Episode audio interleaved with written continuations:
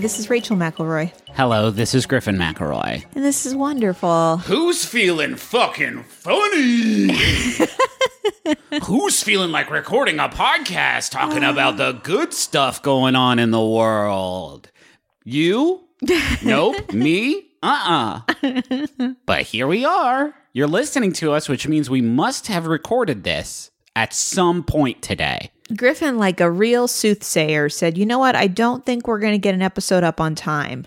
And I, I- said, yes, that relieves me a little." It was Tuesday night. We were sweating the Georgia election results and like glued to it. And so uh, I I was like, I know we've been late lately because of the holidays and because of all the like COVID stuff that's been sort of in our sphere and uh you know that's that's not great and I, but i know we're stressed about these georgia election results so let's hold this baby off till thursday when we're in a better headspace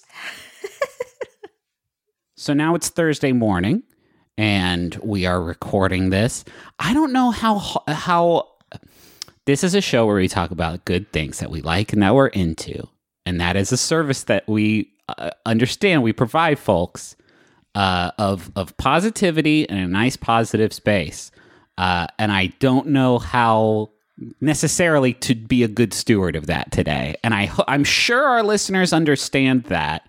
But it would be fucking buck wild for us the day after a like attempt to literally overthrow the government. We were like, but fucking combos are pretty cool. I know it does. It feels like we are uh, sitting at a news desk and somebody is giving a report, and then they cut to us and we say, "Hey, Fruit Loops, though, guys." Yeah, it's like we had a, a, a feature about the kitty fashion show happening at the mall, but also there's like a there's a coup happening outside. Yeah. Um, yeah, I really we're gonna do the episode, and we have things to talk about, Yeah. and things that we are positive about. But I am fully cognizant of the fact that uh, incredibly scary and uh, important things that nobody should stop paying attention to are also happening out, you know, outside of our windows. Yeah, I think it's it's important to take breaks. This is something that I try to do as a partner is I'll try and remind Griffin like you need to take breaks. And so maybe if you have scheduled a break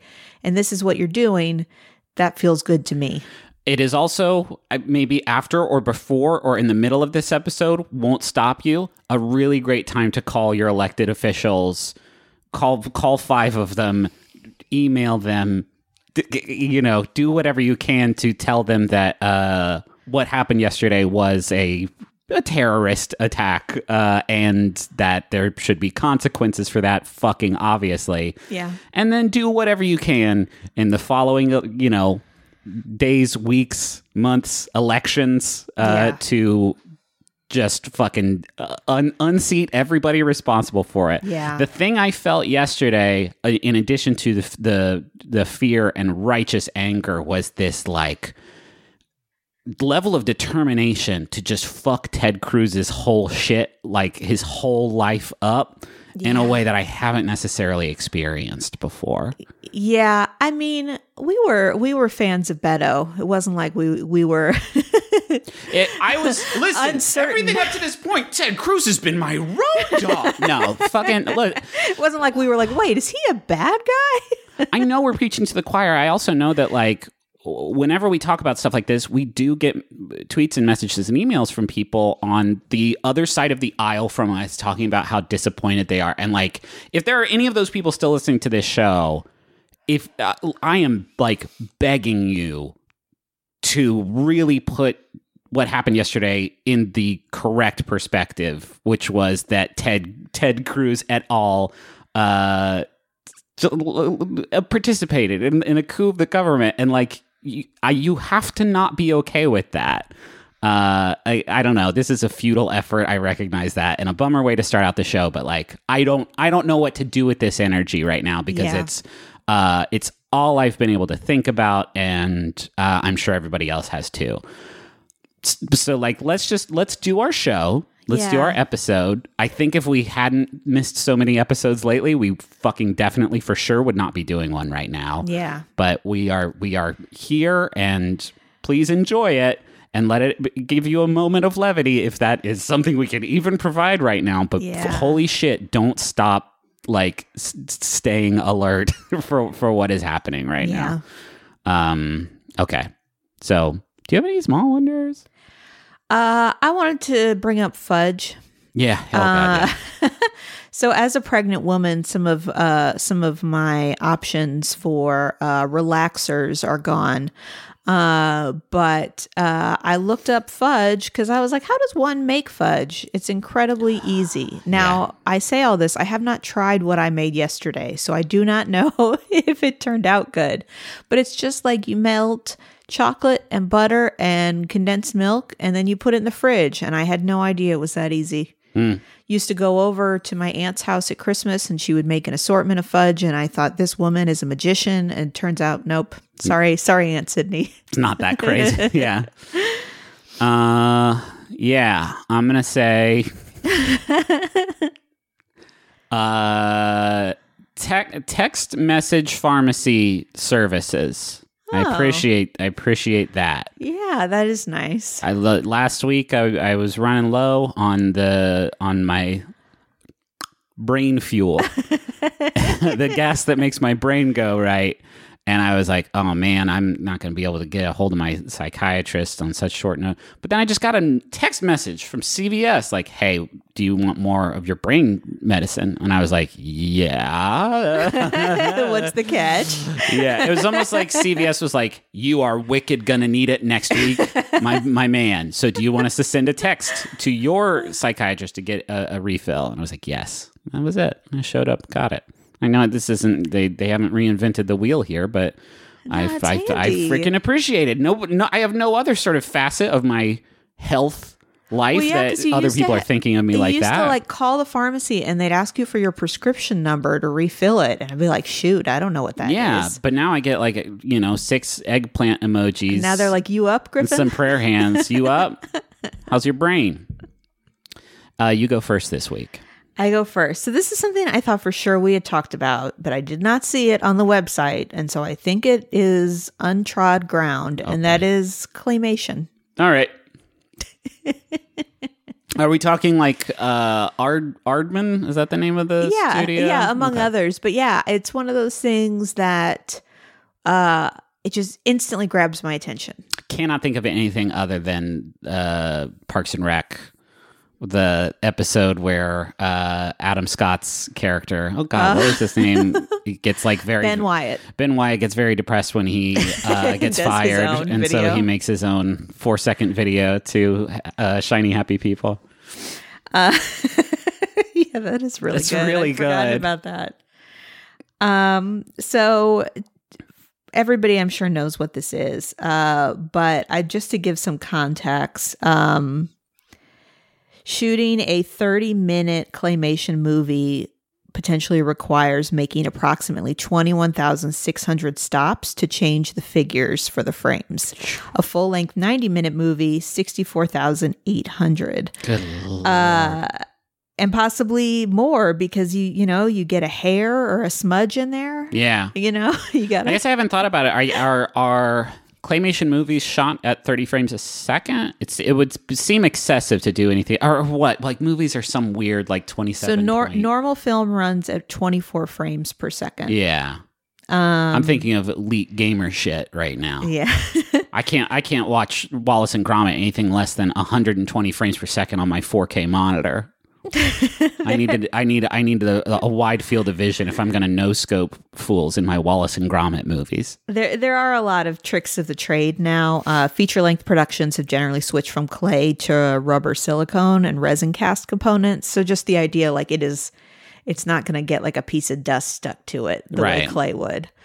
Um, but th- there's just something about it that really grabs me. Uh, I I definitely loved the Wallace and Gromit films, uh, and it it there's just something more endearing about it. I don't know. I can't really explain why a cartoon doesn't like captivate me the same way claymation does, but but it is definitely the case. There's something about the physicality of it. There's something about the the and maybe this didn't like resonate with me as much when I was younger, but the with claymation you can sort of see the amount of effort that went into Yeah. the thing on on every scale whereas like with a 3D CGI movie like that is unless you kind of know how 3D animation works like you cannot imagine the work that goes into That's it. That's true. The limitations are so clear, right? Like with Wallace and Gromit, it was really just like on on Gromit the dog, there were eyes and a mouth,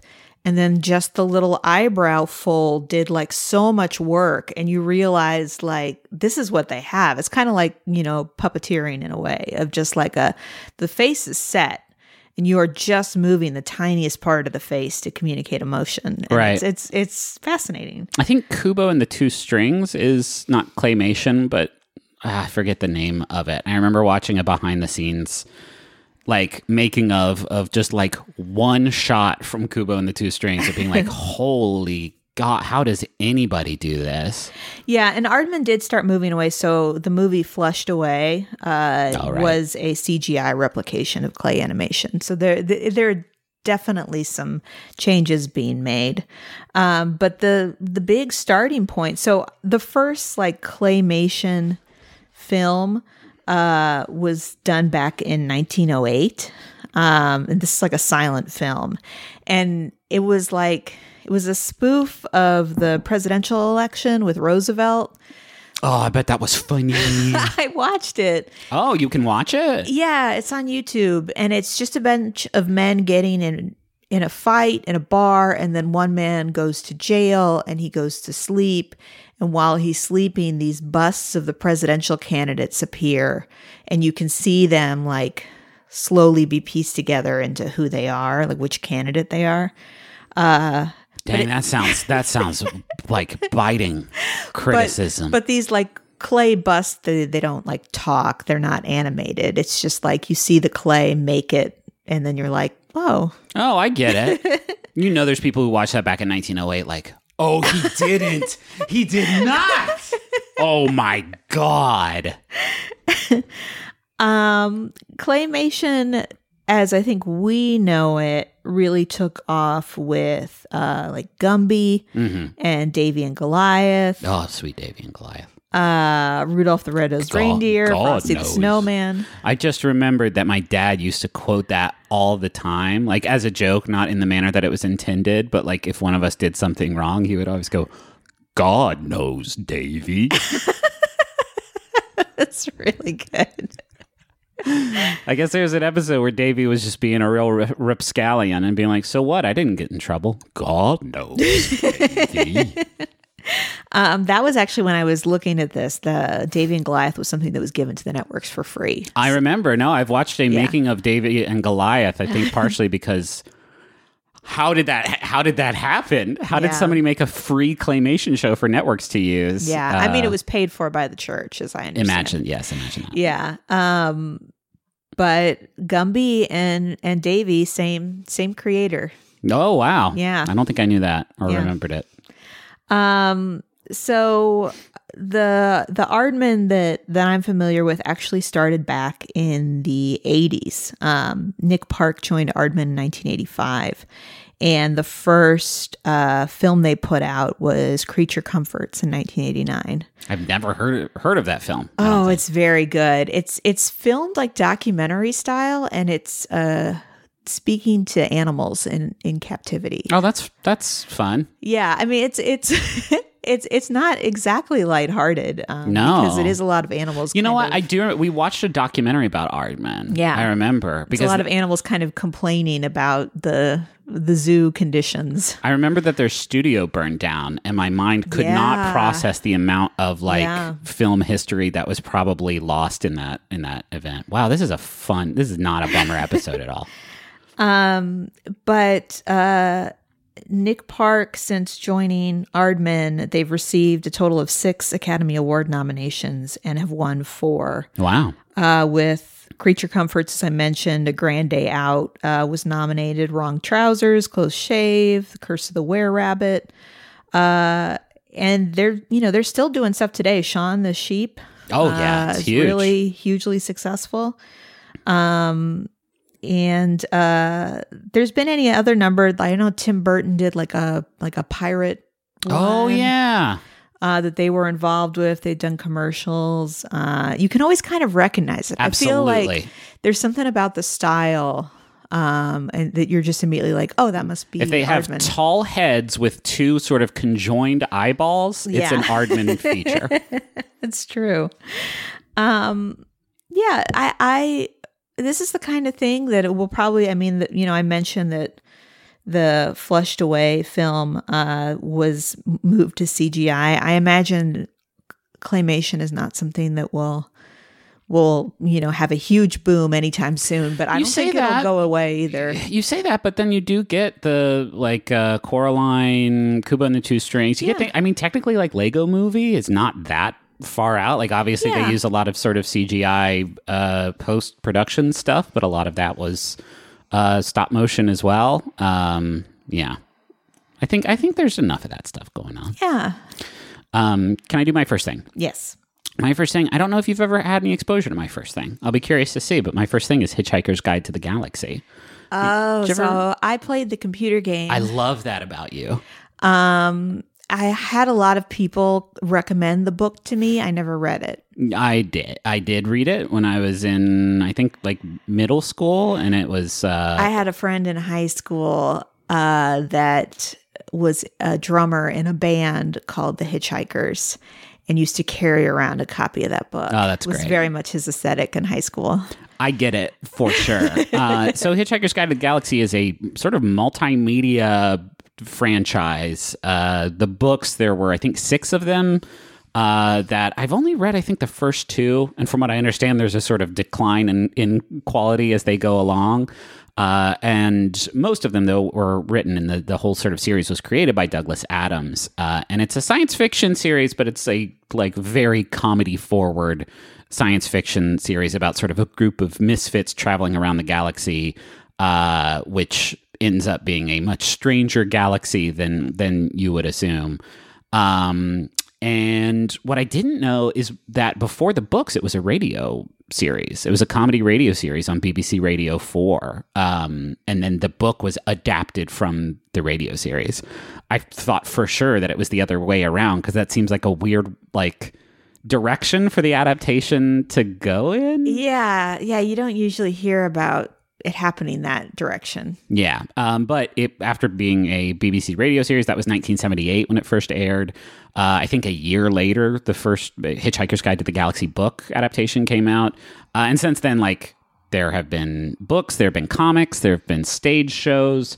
Uh, the TV series is actually the first time I, I think it was like 83 that the TV series came out. Oh, That was my first actual exposure to it. And then I read the book after that. The TV series I, I love. There was also a movie that came out in 2005 Yeah, I with remember uh, that. Zooey Deschanel and Martin Freeman and some of the, it was fine. Mos Def, I believe, uh, uh, played Ford Prefect. Um, so the, the the books are uh, mostly about this guy Arthur Dent, who is on Earth with his friend Ford Prefect, who turns out to be an alien, uh, and an alien race called the Vogons come to demolish Earth because it's in the way of a planned highway, the interspace interspace highway they're planning to build. But Ford Prefect helps Arthur Dent hitchhike off of Earth, so he's the last living human man. Okay. Uh, and to he gets picked up by uh, the president of the galaxy, Zaphod Beeblebrox, uh, who is traveling with a human woman named Trillian.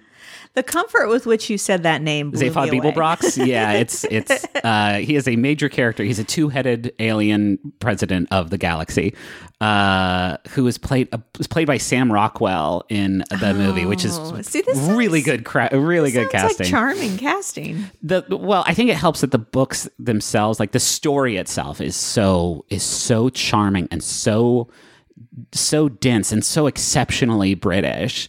And that's what i think really really works. And what's what what makes it it really stand the test of time is there is a style of british comedy that was especially prevalent back then like python where which was like saying these completely nonsensical things and these really irreverent things in a really dry, matter of fact way. That is essentially what the titular Hitchhiker's Guide to the Galaxy is. It is a Yeah. book that exists. Ford Prefect is a writer for this Hitchhiker's Guide to the Galaxy, and constantly throughout the book, the Hitchhiker's Guide will deploy these like explanations of what this this bureaucratic alien race is like or how this thing works in space. And it's always nonsense delivered in the the driest way. Like i think stephen fry was the narrator for the movie. I forget who was the narrator for the other series but it's just like oh yes the the the this ship travels by improbability. Like it's the wildest ideas that are delivered so scientifically and matter of fact Yeah, see, that would have helped me because when I tried to play that DOS game, I never got anywhere. Like, I didn't, I like, I would play it for like 30 minutes and I could never get past like the opening moment. Well, it helps that old adventure games were famously completely batshit nonsensical. Like use this, use the. I think the famous example is like in one of the uh, Monkey Island games, you had to like use a rubber pulley with a chicken to like make something to cross a ravine. Um, what what kicks ass about Hitchhiker's Guide is like you add this thing of, of dry British comedy kicked up to unknown degrees because then you start doing that with sci fi and, and really great shit happens. But while it is sort of a send up of sci fi, there are ideas in Hitchhiker's Guide to the Galaxy that are really fucking cool and really like smart and actually have been kind of foundational for sci-fi moving forward.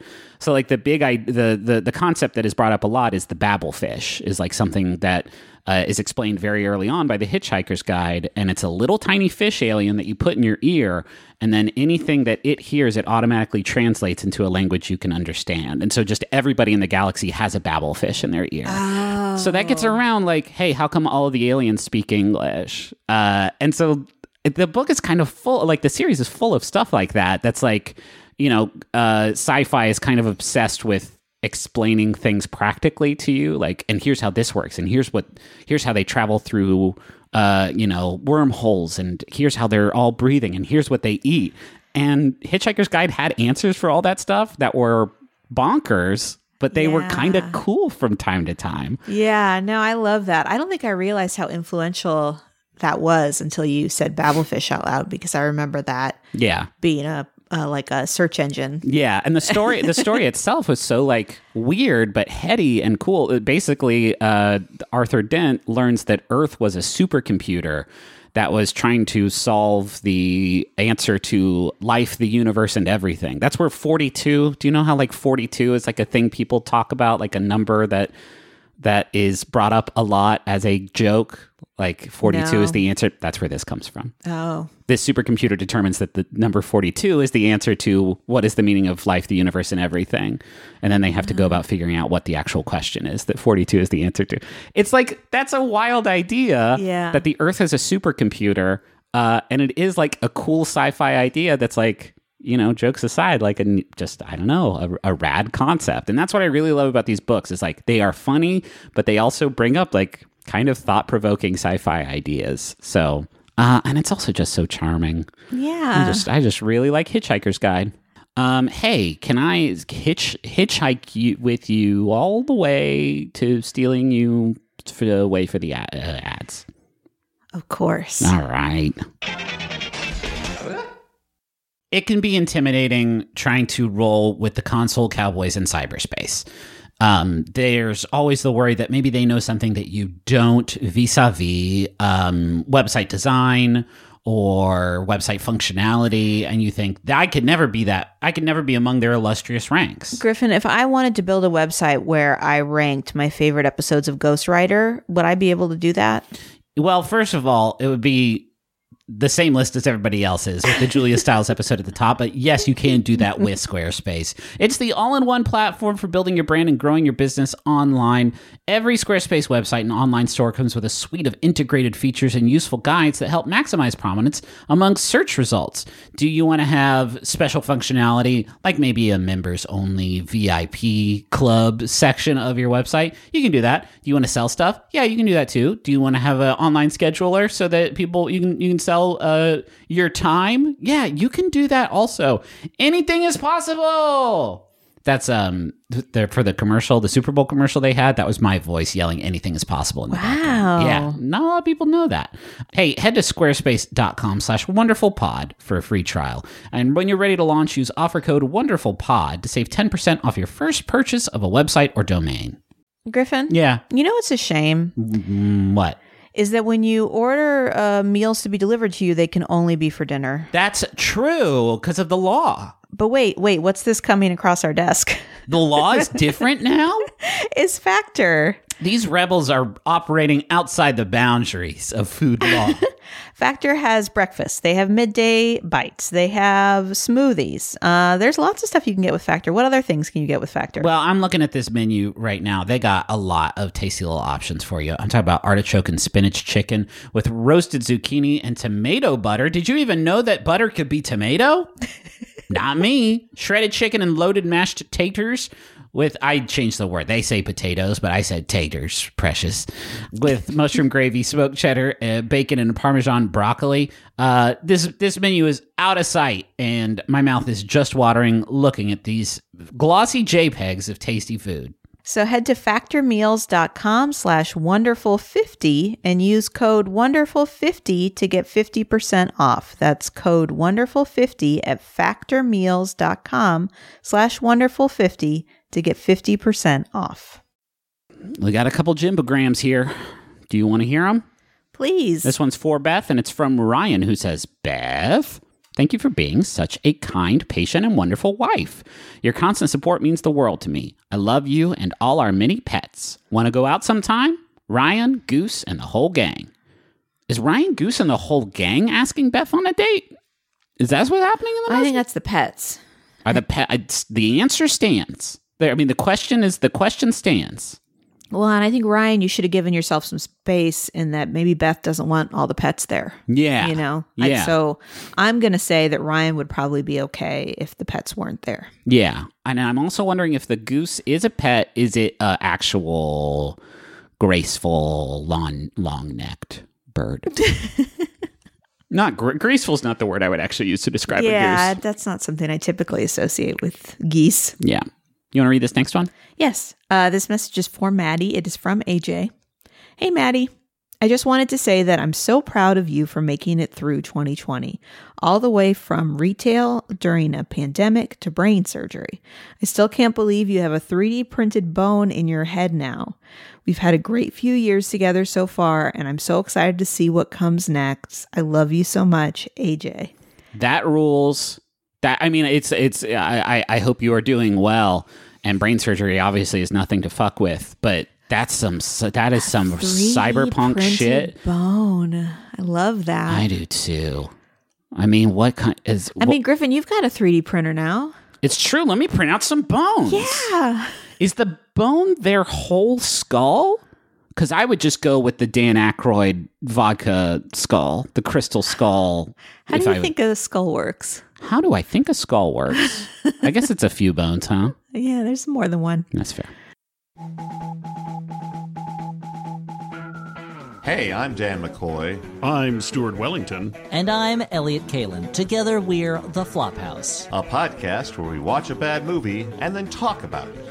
Movies like Space Hobos, Into the Outer Reaches of the Unknown and the Things That We Don't Know, the movie, and also Who's That Grandma? Zazzle Zippers, Breakdown 2, and Backhanded Compliment. Elvis is a policeman.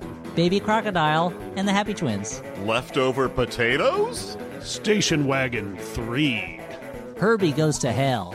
New episodes available every other Saturday. Available at MaximumFun.org or wherever you get your podcasts. Bye.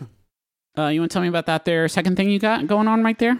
Yeah, my second thing is a musical group called Best Coast. Oh yeah. Yeah, I have been thinking about Best Coast for a while now as a topic.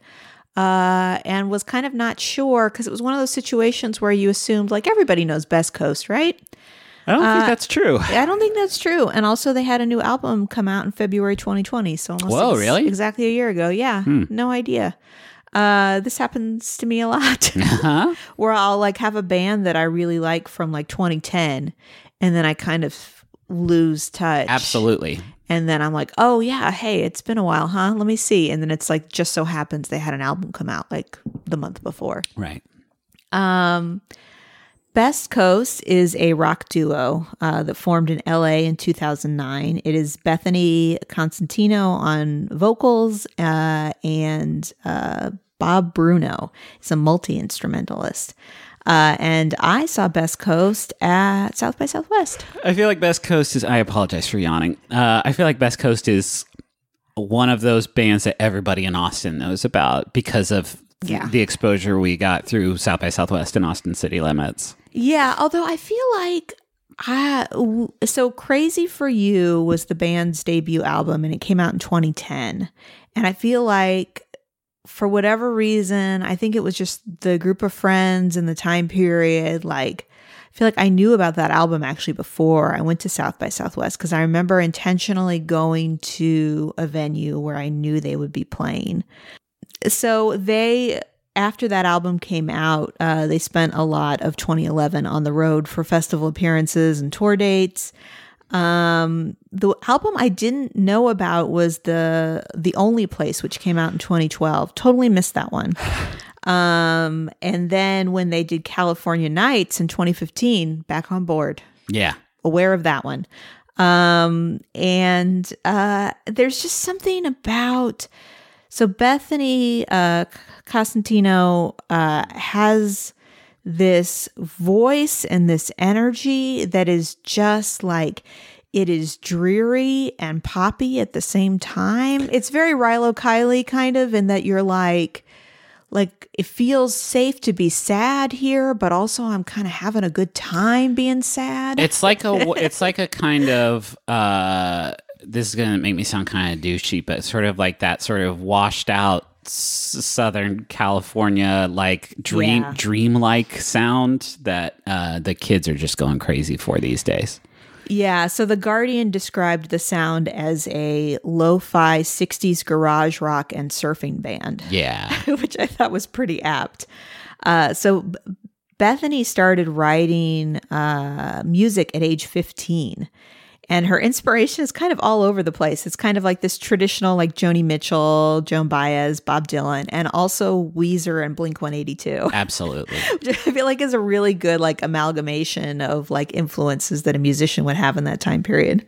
Um, but she kind of got her start uploading music to MySpace, uh, and was in a band briefly called Pocahontas, uh, which at one point opened for Sonic Youth. Uh, but then she left that band to go to college in New York, uh, where she was pretty miserable because moving, and I'm sure this happens to a lot of people, moving from like sunny California to like congested, you know, like dark New York, especially those winters, was not a pleasant experience Sure. for her. So she dropped out of college, uh, came back, got a part time job, and started working on music with her, her current uh, music partner, Bob Bruno Um, she she had kind of a hard time because when Crazy for You came out in 2010, uh, it got some criticism. I I loved it. Um, I loved that album. Um, very very poppy, much poppier than her her later stuff.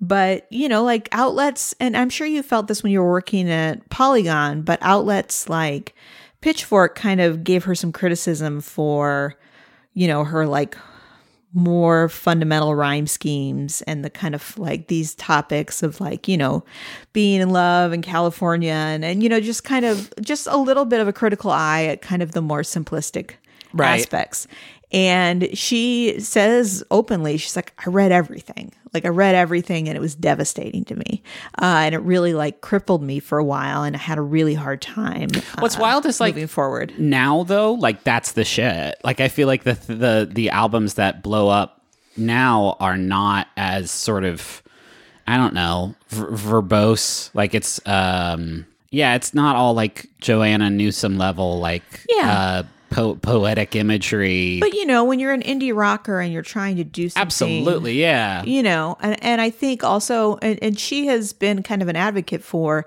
being a woman in this position trying to make rock music you know, is is different and that she was kind of given more scrutiny Right. perhaps than she would have otherwise. Uh and so I anyway, I we've been talking a long time. I wanted to play a song off of uh, California Nights called "Feeling Okay" uh, that I think will give a good kind of vibe for that music.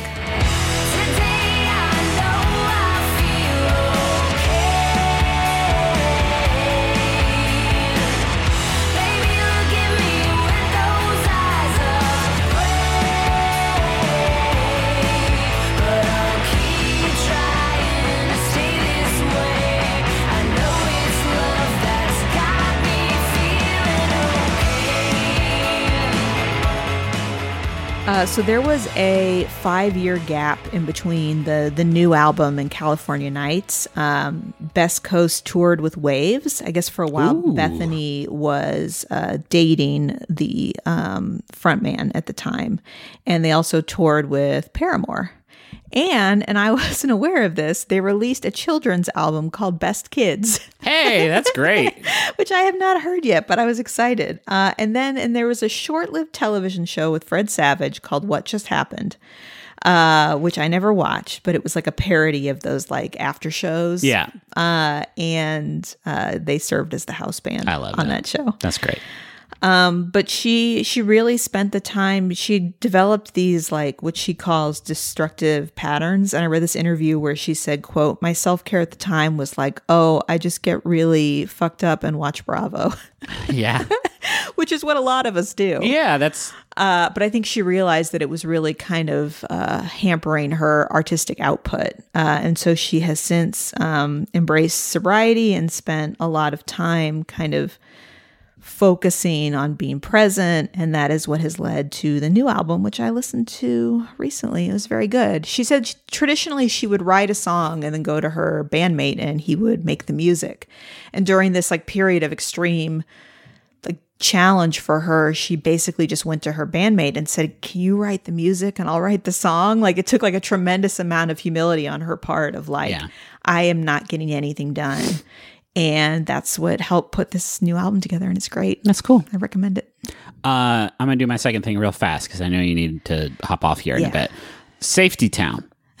you know it. You know it from the the hit my, my Bim Bam TV show. ass- assuming, I mean, everybody was subscribed to Seeso, so like, I'm assuming everybody knows about Safety Town.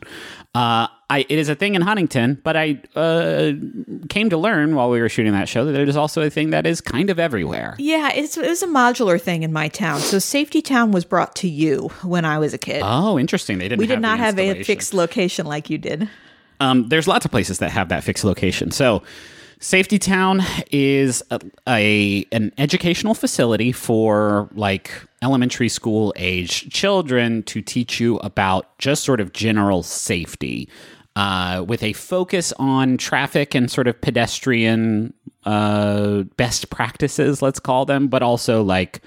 Uh, fire, guns, drugs, poison, flooding, earthquakes, like whatever. Whoa. Yeah. So the heart of Safety Town is like there's a educational building where you go in and you get kind of briefed on all of this stuff, and then you know, then once you're patient enough, you get to go outside to this mini replica city with go karts that look like service vehicles, essentially, where you learn how like traffic works and you learn how to you learn what the signs on the road mean and you learn how to obey traffic lights and and you know walk uh, crosswalk signals and like all of that stuff um and ours was like huntington's was very well maintained like our safety town was taken very seriously evidenced by the fact that me and justin and travis got in a lot of trouble because we did safety town wrong as adults filming a comedy show Yeah. that's the level of scrutiny to be fair you did in your adult body climb into one of those vehicles and drive it around I was allowed to do that. It was the stealing of the batteries and moving of the huge expensive batteries that I guess was what got us kicked out of Safety Town.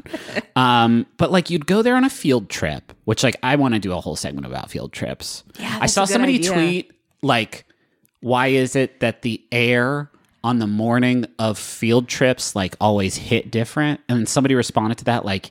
It's like kind of foggy and a little bit like dewy outside. And I was like, holy shit, what's going on? Yes, it was this is probably what got me thinking about Safety Town. Yeah. Um, I always thought that like I've talked about my weird relationship with school before, where like I tested really well, and I was I was a I was a terrible student. Like I didn't give a shit about learning anything, but I was really good at like kind of memorizing stuff Yeah. just enough to get good grades and keep going by. Yeah. But anytime like something practical came about, I was like all about it because I was like, oh, sh- I've always been curious about this actual thing that I experience every day. And so as a little kid, you don't that is not a part of the required education. Like how do how do traffic do? Like how are you actually supposed to be safe on the streets? When you are in the car with your your parents your guardians whatever and they are driving around and stopping at certain points and giving right away like what does all that stuff outside the car window mean? And this was a chance for you to actually finally kind of crack that code. And i thought that that was so huge like so revolutionary. Um and it's not like driver's ed, right? Because you're essentially driving a big box with a gas pedal and a handbrake. Uh, and also, wicked, there were accidents. Like, the other thing about Safety Town is that when it is in use, it is explicitly not the safest place on earth because you got a bunch of kids driving around big go karts Yeah. while other kids are trying to cross the streets, and there's like three adults trying to like lock the whole thing down. See, we just well, I'm curious about the age actually because when we did Safety Town, it was like elementary school, like real early kindergarten kind of age, and we were using tricycles. uh, So, but you had we were like second, Powered- second, third grade. okay. See, at that point, didn't you kind of already know like I should stop when? Oh the yeah, I mean the, the the the the accidents mostly happen because of uh, lack of knowledge about how to operate a go kart.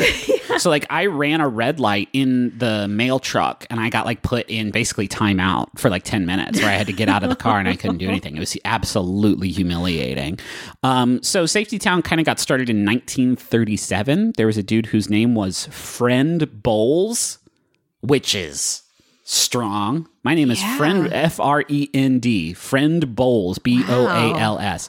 Uh, he saw a car hit a kid, and that like really left an impact on him. And so he started this sort of like traffic education school, which grew in 1964. There was a nursery school teacher named Dorothy Child, who was which is also like a wild name for a preschool teacher, uh, who opened the National Safety Town Center in Cleveland, Cleveland, Ohio, and then I guess it just kind of franchised out from there. Um, but yeah, it just kind of boggles my mind the amount of like important practical education I didn't receive growing up, Yeah. and that was not prioritized at all on like a state level. Uh, and so I am genuinely glad that Safety Town was there to like, in a very fun way, because driving go karts is fun. Like, teach me about safety. I think that's yeah, good. yeah, that that blows me away that they have this like dedicated location in Huntington where kids get to go on field trips. Like that makes it like fun and like it makes it seem like relevant and important. Yeah. Uh, okay. Submissions from our friends at home. Becca says, "Love me a casserole. That's lunch for the week, baby." That is really nice. God, we never make. We never do. well, like here's the thing: we'll always eat it the next day and then never again. That's true. Well, okay, you're giving yourself a lot of credit there. I don't really dig leftovers like after two days after the fact. Rachel will. Tra- yeah, Rachel's a staunch I will. I'll for- take a day off and then I'll come back on day three and be like, "Can I?" And Griffin's like, "Probably not." Uh, Rachel, another Rachel, says rosemary smells great and tastes good on potatoes. That's all I need. Agreed. Hard agree. Firm agree. Gotta love rosemary. Throw it on some steaks and sous vide them. Sous vide rosemary like imparts that rosemary stink in a way that is indescribable. I love rosemary. I just like walking down the street. Somebody's got it in their front yard. You rub your hands on it, and That's it's good. like, why even shower that day? When you get uh, when you fry something that has rosemary on it, and then like you're eating it, and you get that little crispy, little crunchy, little rosemary. Ooh, oof. Uh, okay, we got to wrap up here. Thank you so much to Bo En and Augustus for these for our theme song "Money Won't Pay." You can find a link to that in the episode description. And thank you to Maximum Fun for having us on the network. Yeah. Go check out all the great shows there, like Stop Podcasting Yourself and Story Break and One bad mother. One Bad Mother and many, many, many, many, many, many, many, many, many, many, many, many, many, many more. This was uh, this was nice getting to do this with you. I'm I'm kind of not looking forward to stopping, just knowing kind of what's. uh, Yeah. well, just don't get back on the internet. I huh? got to.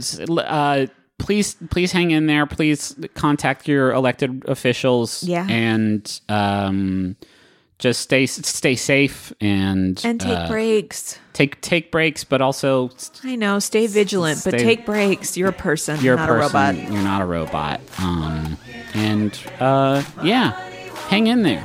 Yeah. Bye. Bye.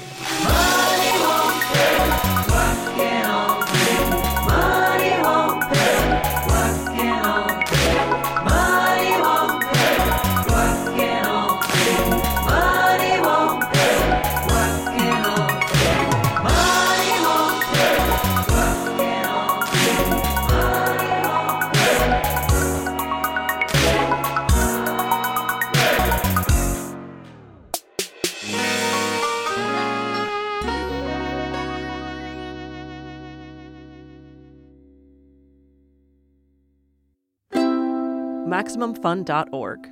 Comedy and culture. Artist owned. Audience supported.